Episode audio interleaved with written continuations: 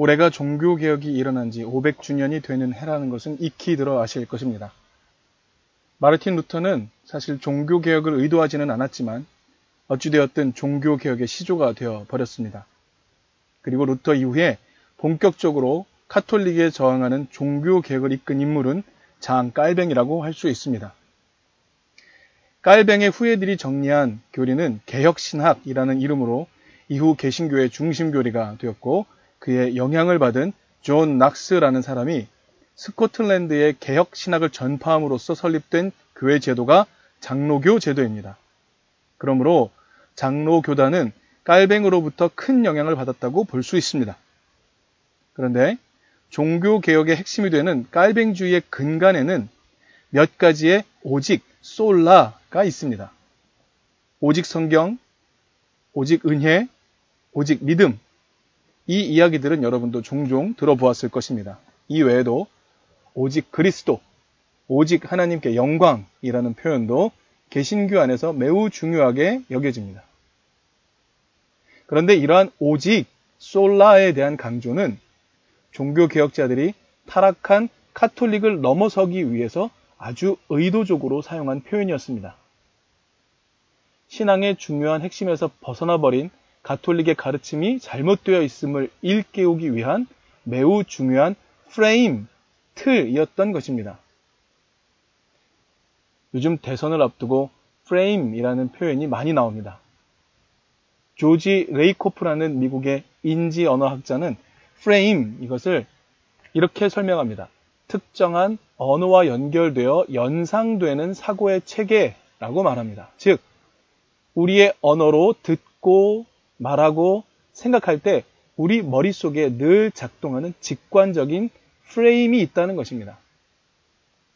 그의 프레임 이론에 의하면 전략적으로 짜인 틀, 프레임을 제시해서 대중의 사고, 틀, 그 프레임을 먼저 규정하는 쪽이 정치적으로 승리한다는 것이죠. 이 제시된 틀, 프레임을 반박하려는 노력은 오히려 그 틀, 그 프레임을 더욱 강화하는 딜레마에 빠지게 된다는 것입니다. 그의 이론은 매우 유용해 보입니다. 그렇기 때문에 사람의 머릿속에 작동하는 프레임, 틀을 만드는 것이 매우 중요하다는 것을 알 수 있습니다. 그래서 종교 개혁자들이 주장한 오직 솔라라는 이 틀, 프레임은 신앙의 변죽만 올리던 가톨릭을 넘어서는데 매우 유용한 틀이었던 것이죠. 그러나 시간이 지나 오늘날에 이르게 되면서 솔라, 오직이라는 이 틀이 오히려 신학과 신앙의 성장을 방해하게 된다는 역설적인 상황에 도달하고 말았습니다. 우리 몇 가지만 좀 살펴보도록 합시다. 개신교는 오직 믿음 이라는 틀을 강조합니다. 그런데 이 틀 때문에 바울이 로마서를 통해서 원래 가르치려고 했던 의도를 간과해버리고 말았습니다. 바울은 로마의 제국 신학을 거부했습니다. 힘으로 평화가 오게 할 수 있다라고 말하는 로마의 제국 신학을 분명하게 거부했죠. 또한 동시에 바울은 유대교의 성전 신학도 거부했습니다. 성전에 들어갈 수 있는 사람만 유의미한 삶을 사는 사람이다. 라는 그 정신을 거부했던 겁니다. 그러므로 오직 믿음이라고 해석되는 그 바울의 교리는 단순한 선언의 의미가 아니었습니다. 즉, 하나님 나라라는 믿음으로 인해서 로마의 삶의 방식도 거절하고 유대교적인 삶의 방식도 거절하고 오직 새로운 삶의 행동, 예수를 따르는 그 새로운 삶의 행동으로 가능하다라는 것이었습니다. 예수의 길을 믿는 그 믿음, 그것이 오직 믿음으로 해석될 수 있는 것이죠. 그러나 오직 믿음이라는 틀로 인해서 개신교는 신앙의 행동은 전혀 중요하지 않다라고 치부해 버리게 되었습니다. 그리고 이제는 그것이 잘못되었다라는 반성의 목소리가 들리게 되는 것이죠. 또 하나 있습니다. 오직 은혜라는 틀도 마찬가지입니다. 어거스틴의 신학 때문에 기독교 안에는 원죄라는 개념이 들어왔습니다. 여기에는 어거스틴의 방탕했던 사생활도 한 몫을 차지합니다. 그리고 이 원죄라는 개념은 개신교 안에서도 포기되지 않고 그대로 남아 있었습니다. 깔뱅은 이렇게 말했죠. 인간은 전적으로 타락했다. 그렇기 때문에 하나님의 무조건적인 선택이 필요하다. 그리고 우리를 선택하는 그 하나님의 은혜는 불가항력적이다라고 설명합니다. 그래서 여기서 오직 은혜라는 틀이 강조되는 거죠. 근데 문제가 있습니다. 인간은 원죄를 가졌기에 인간 세계에서 나타나는 가장 약한 모습은 죄의 결과라고 인식하기 시작한 겁니다. 인간 사회의 연약한 고리들, 즉 다양한 소수자들, 이 모두는 타락의 결과라고 치부되어 버리고 만 것이죠. 장애인들, 성적 소수자들, 이런 모든 사람들 말입니다. 그래서 그들은 오직 하나님의 은혜만으로 구속될 수 있다라고 강조했습니다. 그런데 이것을 너무 강조하다 보니까 놓쳐버린 것이 있습니다. 창세기에서 하나님이 인간을 하나님의 형상을 가진 존재로 만들었다라고 말하는 아주 놀라운 복이 선포되고 있습니다. 그런데 바로 이 복을 놓쳐버렸다는 것을 깨닫게 된 것입니다. 그래서 원죄에 빠진 인간, 그를 은혜로 구속할 수 있다라고 말하는 이 강조는 무엇을 놓쳐버렸냐면 원래 하나님은 인간을 하나님 닮은 존재로 만들었다는 복, 그 복을 주셨다는 것을 잊어버리게 만든 것이죠. 원래 은혜를 받은 존재라는 것, 원래 복을 받은 존재였다는 것을 잊어버리게 만든 겁니다. 이처럼 오직이라는 틀이 많은 문제를 야기하고 있음에도 불구하고 개신교 진영에서는 이런 문제 제기를 오히려 불신앙이라 말하고 이단이라고 말하는 분위기가 여전합니다. 이외에도 기독인이 사로잡혀 있는 잘못된 틀이 참 많습니다. 이에 대해서는 추후에 조금씩 더 이야기하도록 하겠습니다. 그러나 오늘 우리는 우리가 하나님에 대해 가지고 있는 잘못된 틀 하나를 벗어나고자 합니다. 바로 하나님은 막강한 힘을 구사하는 전능함을 가지셨다라는 그 틀 들을 벗어나고자 합니다. 오늘 본문은 다윗의 노래라고 이름 붙여져 있는 시편 110편부터 119편에 속해 있는 것입니다. 그리고 시편 113편은 하나님의 인자하심, 즉 하나님의 전능의 한 단면인 헤세드 인자가 어떤 것인지를 잘 설명하고 있습니다. 113편의 주제는 이겁니다. 하나님의 인자하심이 하나님의 전능이다라는 것이죠. 우리는 다윗이라고 하면 왕으로서의 다윗을 아주 손쉽게 떠올립니다. 그래서 시편을 통해서 자신이 왕이 되게 하신 하나님, 그 야외 하나님을 찬양할 것이라고 생각합니다. 그러나 하나님이 다윗을 만나 주신 과정을 잘 살펴보아야 합니다. 오늘 본문 속에 있는 다윗의 삶의 위치를 한번 잘 살펴봅시다. 오늘 본문 가운데 가장 중요한 구절은 바로 5에서 6절입니다. 여기서 이렇게 말하죠. 주 우리 하나님은 높은 곳에 계시지만 스스로 낮추시는 분이라고 노래합니다.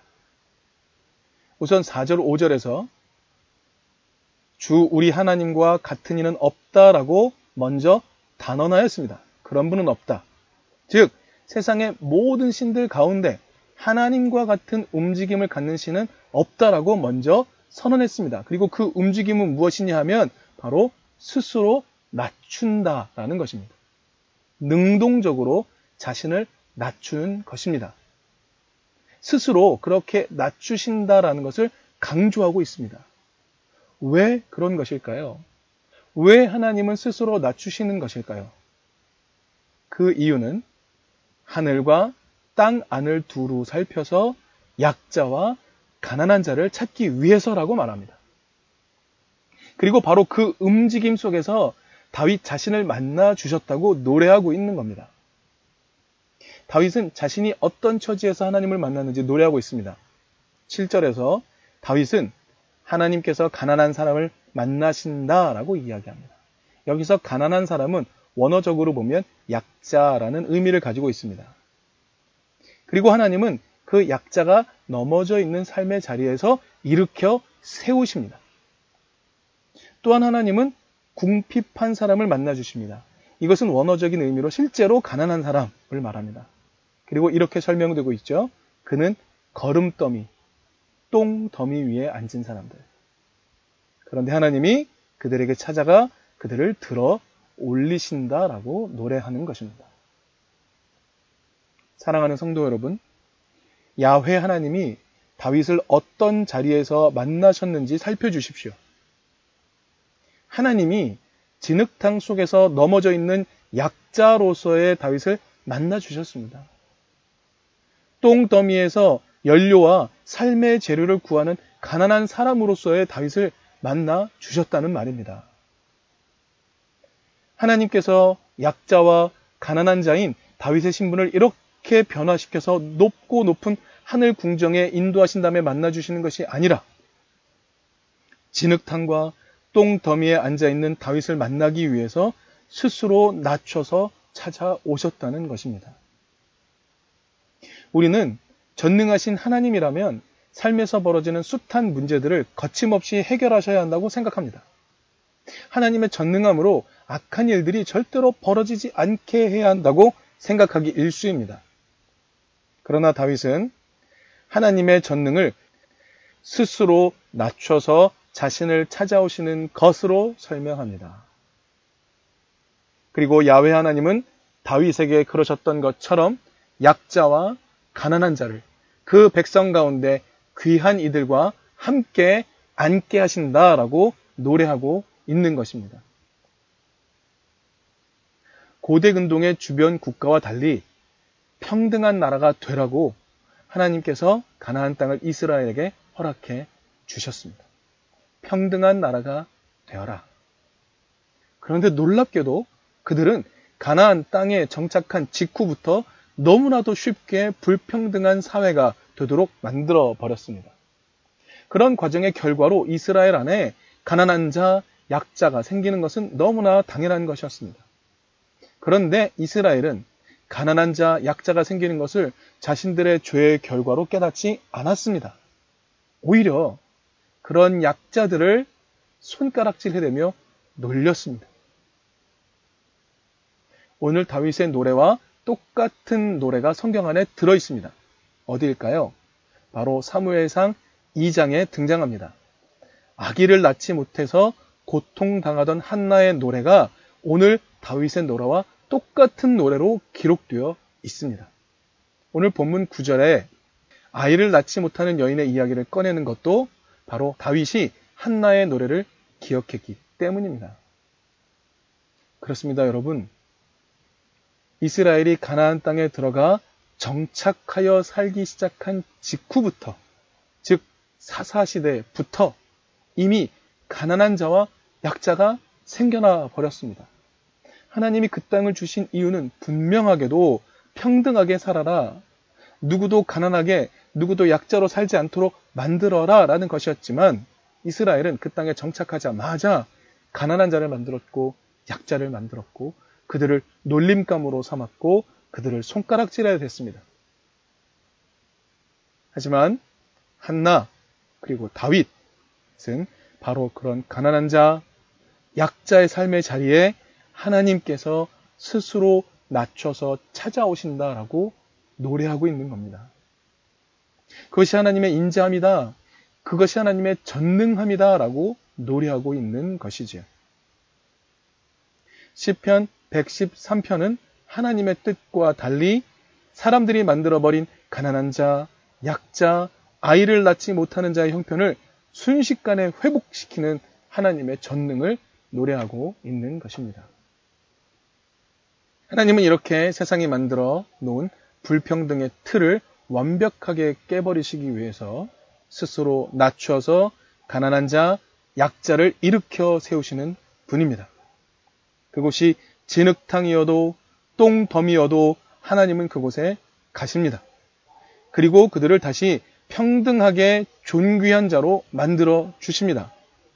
하나님은 상황을 역전시켜서 가난했던 약했던 자들이 세상의 귀인을 압제하도록 만드시는 것이 아닙니다. 오히려 하나님은 스스로 낮추셔서 가난하고 약한 자들을 일으켜서 모두 귀한 사람으로 대접받도록 하신다라는 것이 다윗의 노래입니다. 오늘 본문에는 하나님께서 가난한 자를 부자가 되게 하고 약자를 강자가 되게 하고 아이를 낳지 못하는 이들을 아이를 낳게 하신다라고 말하지 않습니다. 오히려 그들이 있는 모습 그대로 하나님으로부터 귀하게 대접받고 세상으로부터 귀하게 대접받는 세상을 만드신다라고 노래하고 있습니다. 바로 이런 지혜가 중요합니다. 하나님의 전능하심은 상황을 역전시키는 것에 있는 것이 아닙니다. 하나님의 전능하심은 상황을 평등케 하는 것에 있습니다. 가난하지만, 연약하지만, 아이를 낳지 못하지만 모두가 귀하게 대접받게 되는 것, 그것에 있습니다. 그렇게 하기 위해 하나님은 스스로 낮춤을 선택하셨던 것입니다. 예수님도 마찬가지입니다. 예수님의 모든 행동의 초점은 바로 스스로 낮춤에 있습니다. 예수님의 모든 삶은 그야말로 낮아짐의 모범을 보이심에 있습니다. 예수님은 높아지려고 하는 제자들에게 끊임없이 낮은 자리로 가라고 하셨습니다. 그것은 단지 낮은 곳에서 가난한 자, 약자로 살아가라 라는 의미가 아닙니다. 낮은 곳에 있는 가난하고 약한 자들을 일으켜서 누구라도 존귀하게 여김을 받는 세상을 만들라는 뜻이었습니다. 하지만 다윗도 자신이 기록한 시편 113편과 달리 높은 곳에 머물러 버렸습니다. 예수님의 제자들도 낮아지라고 하신 예수님의 말씀을 이해하지 못하고 예수를 버렸던 것을 우리는 기억합니다. 사랑하는 성도 여러분, 만약 막강한 힘을 구사하는 전능, 그것이 하나님의 참 모습이라면 예수님은 마귀의 시험에서 마귀를 무참하게 무찌르심으로 전능을 보이셨을 것입니다. 십자가를 지기는 커녕 자신을 잡으러 오는 유대인, 로마인 무리들을 다 처치해 버리셨을 것입니다. 그러나 그런 방법으로는 하나님 나라가 오지 않습니다. 오직 스스로 낮춤으로 시대의 가난한 자, 약자를 일으켜 세워서 모두가 존귀 여김을 받는 하나님 나라를 만드는 것, 그것이 하나님의 전능의 방법입니다. 성도 여러분, 하나님의 전능은 막강한 힘으로 나타나지 않습니다. 하나님의 전능은 스스로 낮춤으로 진흙탕과 똥 더미에 앉아 있는 가난한 자, 약자들을 일으켜서 그들의 삶이 존귀 여김을 받는 세상을 만드는 것에 있습니다. 그러한 하나님의 전능을 구현하신 부활하신 예수님의 뒤를 따라 우리도 스스로 낮춤 그 하나님의 전능을 우리의 것으로 삼아서 우리도 하나님의 전능을 구사할 수 있는 그런 귀한 성도들이 다 될 수 있기를 바랍니다.